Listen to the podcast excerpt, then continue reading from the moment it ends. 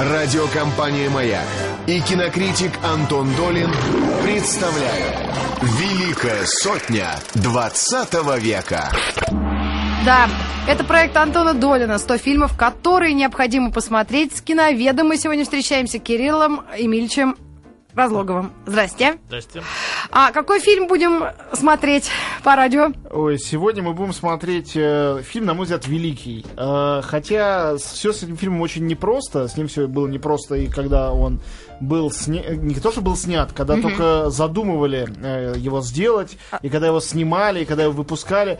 Но когда выпустили, все стало сразу хорошо. Он имел очень большой кассовый успех. Но все равно этот фильм, наверное, один из самых интерпретируемых, разбираемых, по-разному трактуемых фильмов мирового кино. И самое поразительное, что... Его имя, сестра! Стой, жди секунду. Самое странное, что речь идет не о каком-то сверхинтеллектуальном фильме, а вроде бы о картине чисто жанровой. Теперь я ее назову. Это фильм Альфреда Хичкока «Психо». Мне очень нравится так его называть. Конечно, есть более официозное русское название «Психоз». На самом деле это просто «псих». Да, или «психопат», да, совершенно верно. Но в слове «психо», Кирилл Эмильевич, согласитесь, какая-то музыка слышится, да? Изысканность нашей юности. Нет, но в этом слышится какая-то, во-первых, дикость, которая в этом фильме, безусловно, присутствует. Фильм 60-го года. Да, 60-го года, и... Конечно, с некоторыми режиссерами, но мы каждый раз обсуждаем этот момент ритуально, выбор одного фильма, который их представит, очень прост. С некоторыми режиссерами невероятно сложен. Мне кажется, что с Хичкоком это второй случай, что... Выбрать один хичкоковский фильм невозможно хотя бы потому, что Хичкок, хотя он всегда был опознаваем, он очень разный, он невероятно разный. И не только потому, что он очень долго жил, долго снимал. И он был англичанином и снимал в Англии, и был американцем, снимал в Америке. И он снимал в самых разных жанрах, в самые разные эпохи. Да, есть Хичкок и 70-х, и 60-х, и 30-х, и 40-х, каких хотите. И 20-х. И 20-х, в общем-то, тоже. Но это, наверное... Там он в Германии работал еще плюс. В общем, короче говоря, Хичкок — это не вселенная, а вселенные.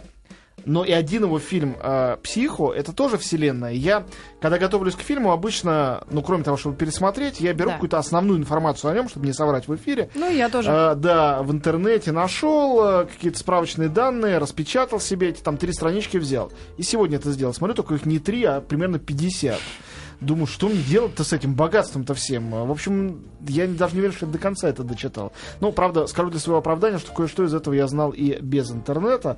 О чем мы попытаемся сегодня с Кириллом Эмильевичем рассказать. Кирилл Эмильевич, скажите сначала, что для вас фильм «Психо» из Хичкока вообще? Если взять колоссальное наследие этого значительного и сложного режиссера, что такое эта картина? Насколько, если вообще можно говорить о какой-то представительности, насколько она репрезентативна, чтобы показать, объяснить человеку несведущему, что такое вот этот великий так называемый маэстро ужаса?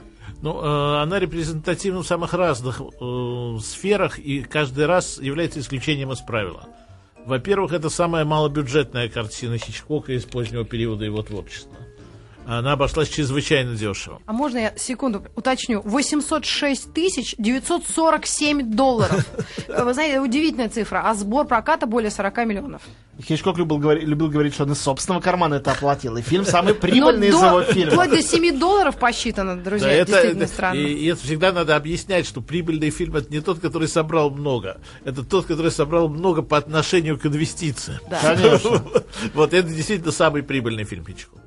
Второе, у Хичкока есть ложное название, что он мастер фильма ужасов. На самом деле, я всегда студентам объясняю, что он вообще на самом деле фильмов ужасов не делал. Он делал детективы с напряженным сюжетом, здесь я с Антоном не очень соглашусь. У него где-то, уже начиная с начала 30-го, самого, «Жильца», я думаю, с 27-го года, уже излюбленный жанр есть. Вот, он его по-разному варьировал, с разных сторон показывал, но это все время один жанр. И вот есть два исключения, два фильма, которые имеют отношение к фильму ужасов. Потому что фильм ужасов — это фильм, в котором источник страха сверхъестественный. Вот. Один из этих фильмов — фильм «Птицы», где птицы восстают против людей. И это действительно имеет отношение к фильму ужасов. Хотя на самом деле это как бы эманация разного рода отрицательных эмоций, которыми обуреваем персонажа. Но это мы уже к трактовкам переходим. Да, вот. А второй — это фильм «Психо», где вроде бы источник ужаса не сверхъестественный, но источник ужаса в нашем бессознательном. А если что-то пугает человека больше всего на свете, это вот то, что у него внутри. Ой. Поэтому вот это та картина, которая ближе всего к фильму ужасов из всего наследия Хичкока. Хорошо, давайте забудем дурацкое определение фильма ужасов. А вдруг кто-то его не смотрел? Я другое определение сейчас скажу. Гораздо более простое. Страшный фильм. Дело в том, что за последние годы, наверное, это всегда делали, с тех пор, как жанр этот живет. А жанр, это, между прочим, один из самых-самых-самых старых в кинематографе. Составляются рейтинги, списки самых страшных фильмов. И вот я эти рейтинги периодически, по журналистской своей обязанности изучаю, и обратил внимание на странную закономерность. Вот у фильмов разных жанров, и самые-самые не только страшные бывают, самые, эротичные, самые, задумчивые какие-то, самые медленные фильмы. Вот у многих фильмов есть какое-то время, в котором они наиболее адекватны, в котором они живут. Понятно, что когда произошла эмансипация какого-то сексуального содержимого в кино, в 60-х годах, кстати говоря, «Психо» тоже был частью этого, хотя он вроде бы не про то. Так вот... И про то тоже, он вообще про многое. Вот, стали появляться фильмы эротичные, которых было гораздо меньше до этого. Ну, то есть эстеты, которые скажут, что женщины в кринолинах эротичнее всего, но на самом деле, конечно, это кино стало появляться позже.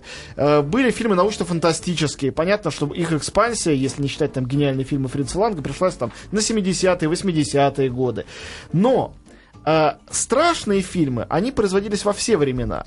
И очень странно, что фильмы, снятые иногда в 20-х годах, в 50-х годах, в 70-х годах. Сейчас теперешний зритель, он точно так же сначала будет загипнотизирован этим зрелищем, потом дико испуган, ему будет это сниться в страшных снах. То есть эта часть человеческого сознания как-то не эволюционирует. То, что было страшно, продолжает быть страшным. Почему? Вот, потому что есть очень глубинный механизм, который заставляет нас бояться. Но бояться в основном то, чего мы не знаем, то, чего мы не видим, то, что не ощущается. Хотя, на мой взгляд, самый первый фильм ужасов, это, конечно, «Прибытие поезда на вокзал Лесиата», когда там зрители все шарахнулись побежали из зала. С ужаса все началось. Поэтому здесь есть огромная история. А здесь я помню собственную реакцию, потому что, на самом деле, фильм 60-го года, значит. Я в те годы жил в Париже, смотрел много кино. Он был запрещен детям до 16 лет. Мне было 15. И я, хотя меня все-таки повели родители в кино смотреть этот фильм, я все время боялся, что там такого страшного, что вот мне нельзя еще целый год будет это смотреть. Вот, и же с первых кадров движущихся этих самых линий в ритмическом этом, меня... посетило чувство ужаса от того, что что-то такое абсолютно непонятное, неизвестно откуда, запрещенное, запретное, и вдруг на меня, опрокинется. И оно действительно опрокинулось, потому что там много есть забавного. Вот. А потом я очень полюбил рекламный ролик к этому фильму, который эти ужасы трактует уже с самим Хичкоком, с такой легкой иронией. Помню, как он смотрит вниз по звезду, а вот здесь такое жуткое безобразие происходит. Страшное. Но самое страшное, конечно, там происходит в ванной. В душе. Но мы сейчас мы к этому подберемся отдельно. Пугаете еще фильм. Сумерки спустились на города Российской Федерации. Это ужас и секс в одном флаконе. Ой, я не знаю, я уже спорила часто с Антоном, потому что для меня самый ужас — это «Белый Бим, Чёрное ухо». Это самый страшный фильм, который я смотрела когда-либо. В другом. Это гуманистический ужас. Да, совершенно верно. Эротический ужас. То, о чем говорит Кирилл в связи с эмоциями, которые захлёстывают с самого начала, это не только эффект самовнушения, естественно, когда какой-то фильм легендарный, да еще и запретный. Дело в том, что почти во всех важных фильмах Хичкока, но особенно здесь, гигантскую, колоссальную роль играла музыка. То есть я не хочу преувеличивать ничего значения в творчестве Хичкока, вот буквально ничего, никаких знаменитых актеров и актрис, операторов, все они были ничто перед ним, все придумывал и делал он, но все-таки музыку он писал не умел. Зато он знал, что с ней делать. И Бернард Херман, абсолютно гениальный композитор, я хочу настаивать на этом слове, гениальный кинокомпозитор, так скажем, в этом своем качестве, он был непревзойден. Он посмел в случае с фильмом «Психо» даже спорить с Хичкоком. Хичкок знаменитую сцену в душе хотел сделать вообще немой, он хотел сделать ее без звука. И в фильме «Психо», на удивление, много сцен, в которых нет никаких диалогов, нет ничего. Он хотел обойтись без музыки. Но Херман отдельно написал музыку, мелодию, тему, которую он назвал попросту словом «убийство». Я даже не уверен, что он видел уже материал фильма, но он знал... Он знал, что убийство будет. Он знал о чем. Во-первых, многим была известна просто книжка. Но мы сейчас перейдем к книжке и начнем рассказывать о проекте с самого начала. Сейчас мы вглубь немножечко проникнем, потом вернемся к началу. Так вот, Херман убедил Хичкок, говорит, попробуй в сцене с душем музыку. Тот говорит, не хочу, хочу, чтобы было молчаливое, только крик женский, очень будет страшно. Говорит, нет, с музыкой будет страшнее. И действительно оказалось страшнее. Так вот, эта музыка звучит с самого начала, и музыка, хотя в начале этой дикой темы нету, а есть другая тема, задумчивая, эти темы, они во всех фильмах Хичкока создавали настроение и двигали зрителя куда нужно. Не случайно с Хичкоком связано такое фундаментальное кинематографическое понятие, как саспенс. Что такое саспенс? Это напряжение, которое растет. Не только напряжение страха, это любое напряжение, эротическое напряжение, безусловно, тоже. Мне кажется, что фильм «Психо» имеет смысл выбрать как один хичкоковский фильм, в частности потому, что он практически... является вершиной Хичкока в области именно вот этого искусства саспенса. То есть он нагнетается, он постоянно с первого кадра до самого последнего и много раз обманывает зрителя. Этот фильм полон обманов. Так выстроен его сюжет. Мы сейчас к этому тоже обязательно перейдем. А что касается запрещенности, то, я думаю, нельзя не сказать о забавнейшем моменте, то, что запрещенность была вообще никак не связана с довольно жестокой сценой убийства. Хотя, конечно, о ней много писали, и даже критики порицали Хичкока, обожавшие его критики. Ему был уже 61 год, когда фильм вышел, он был уже живым классиком. Обожавшие его критики ему очень пальцем грозили. Они считали его, как они писали, элегантным автором, а он здесь кровище. Перебор, ага. Вот, так вот, элегантно очень показывает, когда там все вертится. Элегантно, но страшненько. Вот, а запрещали за другое. За то, что девушка была в бюстгальтере в первой сцене, и с молодым человеком вместе в постели они были, а при этом ведь они вовсе не были женаты. И тут же об этом узнавал зритель. Это было очень неприлично. Да. Но неприличнее этого было то, что показывали унитаз и слив воды в унитазе. Вот это было вообще нельзя делать. И несколько раз показывали. Потом еще находили бумажку, которая туда не попала. Этого не было в фильмах никогда. Это было фактически... Ну, может было, быть, власть, это, но запрещено. Это было в фильмах, но в других фильмах, других жанров. Совершенно верно. Эпохи. В общем, это очень скандализировало публику. Очень. А потом уже стали обращать внимание. Ты нашу публику заинтриговал, тех, кто не смотрели. И унитаз тебе, и девушка в лифчике в 60-м году. Да. Но 60-е годы начались... Тогда еще кодекс Хейса был в силе, он рухнул только в 66-м. Это с этим кодексом, собственно, и было все связано.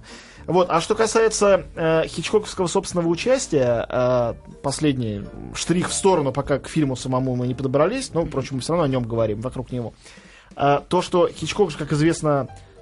Он обожал, чтобы в его фильме был он сам. Ну, он не считал себя актером, но практически ввел понятие камео, знакового появления человека, которого зритель узнает, но который не играет роли, а просто появляется.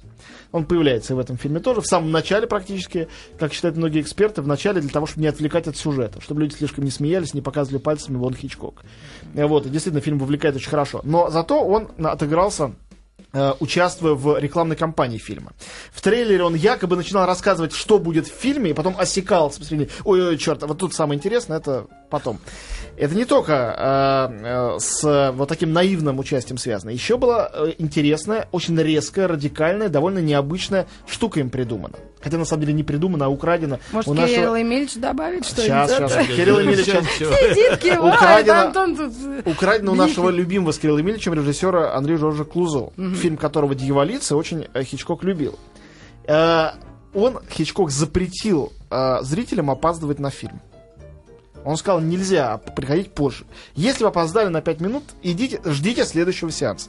Директора кинотеатров были в ужасе, потому что им казалось, что все, фильм провалится. Но это заинтриговало людей гораздо больше. Не только приходили к началу, новые толпы появлялись. Что ж там такое в начале? Да-да. А в начале просто была актриса главная, которую потом убивали. Она была главная звезда фильма. Не придете к началу, вы так ее и не увидите. Получится, что будете обмануты. Да, ситуация. Еще. Ну, актеры там вообще играют особую роль, роль статистов при Хичкоке. Да, это правда. Но все-таки, Кирилл Эмильевич, пару слов про Джанет Ли. Все-таки на нее люди шли ведь. Джанет Ли была звезда к тому времени. Она только совсем недавно снялась в «Печати из Лауры» Орсона Уэллса в главной роли, одна из лучших ее ролей.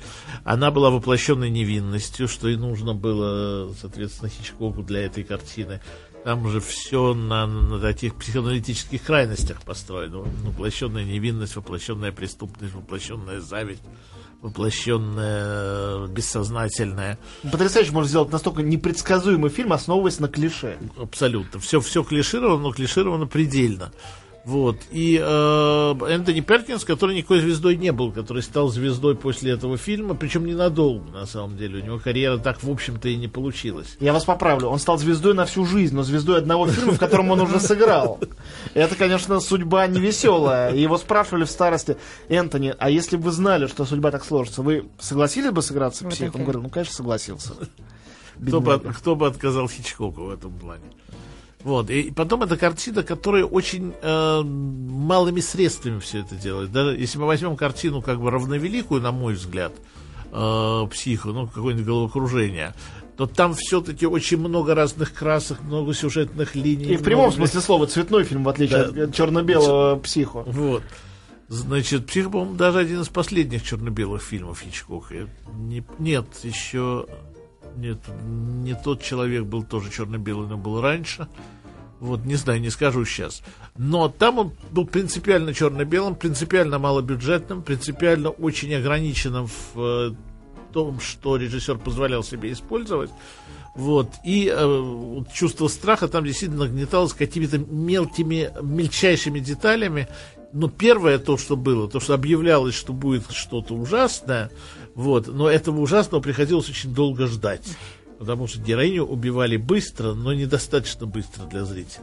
Нет, ее убивали быстро, но так, что забыть это было невозможно. К разговору о черно-белости. Два есть объяснение этому факту. Первое такое поэтическое, кинематографическое. То, что Хичкок настолько был поражен красотой фильма, собственно, «Дьяволица» Клузо, до того вышедшего, что захотел поэтому сделать черно-белым. Там тоже была сцена в ванной, и это тоже, видимо, как-то на него повлияло. А второе, то, что сцена убийства в душе, собственно, это одна сцена убийства, такая яркая в этом фильме, то есть не единственное там убийство, но единственное показано так натуралистично.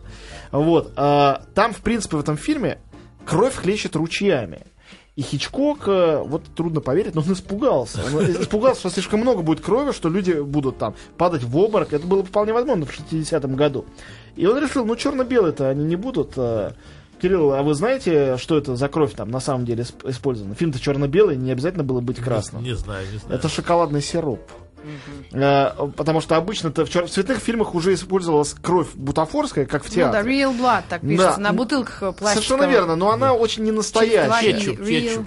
Она не настоящая, и особенно крупный план, он видит, что она не настоящая. А шоколадный сироп, как выяснилось, гораздо ближе по своей текстуре, по структуре к крови. Он хоть улыбался, когда все это отбирал. Чувство он улыбался, когда об этом рассказывал. Нет, его же спасает чувство юмора. Чувство юмора, он эталон чувства юмора, я бы сказал. Если ты нагнетаешь все время ужаса, то зритель скучать начинает. Сила Хичкока заключалась в том, что он нагнетал ужасы, но при этом в самый разгар у него появилась какая-нибудь заметка, какой-нибудь персонаж, какая-нибудь очкастая секретарша, какая-нибудь смешная реплика, которая... Или он сам, наконец, беспроигрышный момент. Он очень забавно выглядел. Когда он сам появлялся, то было всегда очень смешно. Напряжение падало, зритель расслаблялся, а после этого и... И тот он получал по голове в следующий момент. Но при этом ощущение такого занудства, которое очень часто возникает при фильмах, построенных на том самом страхе, о котором Антон говорил, с этим чувством. Очень утомляет. Ты сидишь, нагнетает, и в конце концов спать хочется. Да, и в конце концов мы сейчас уйдем на новости на «Маяке» и вернемся вновь. Вернемся с Антоном Долиным и Кириллом Разлоговым. Оставайтесь с нами, пожалуйста. Фильм «Психо» Хичкока.